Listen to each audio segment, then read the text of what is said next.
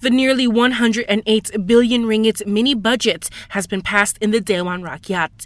It was tabled for its second reading earlier by Prime Minister Datuk Seri Anwar Ibrahim, who is also Finance Minister. It is mainly to pay salaries of civil servants and others to ensure the smooth operations of the government until the new budget is passed. The PM will table a new full budget in February.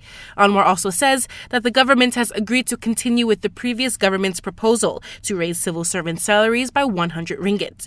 He will also maintain the special cash aid announced for civil servants and pensioners. This as the unity government prepares for its proper budget for 2023. The previous government tabled its budget 2023 in October, but parliament was dissolved just days later to pave the way for GE15. Meanwhile, Prime Minister Datuk Seri Anwar Ibrahim has urged MPs to be on their best behavior when debating after chaos erupted in Parliament on its first day of reopening yesterday. Kita tahu sidang parlimen ini ditonton, kita boleh berbeza pendapat, boleh bertengkar, tetapi harus jaga kemuliaan dewan ini dan tidak keterlaluan kerana ini akan uh, tertawakan oleh rakyat dan melihat seluruh dewan ini menjadi gelanggang. Tapi mana disebut dalam social media, circus.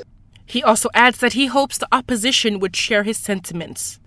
The PM is suing former Prime Minister Tan Sri Muhyiddin Yassin over his allegations that Anwar received 15 million ringgits per year previously as the Selangor government's advisor. Anwar is seeking compensation and a court order.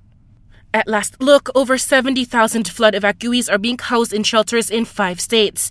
Kelantan and Terengganu are affected the worst, with over 30,000 in Kelantan and almost 40,000 in Terengganu.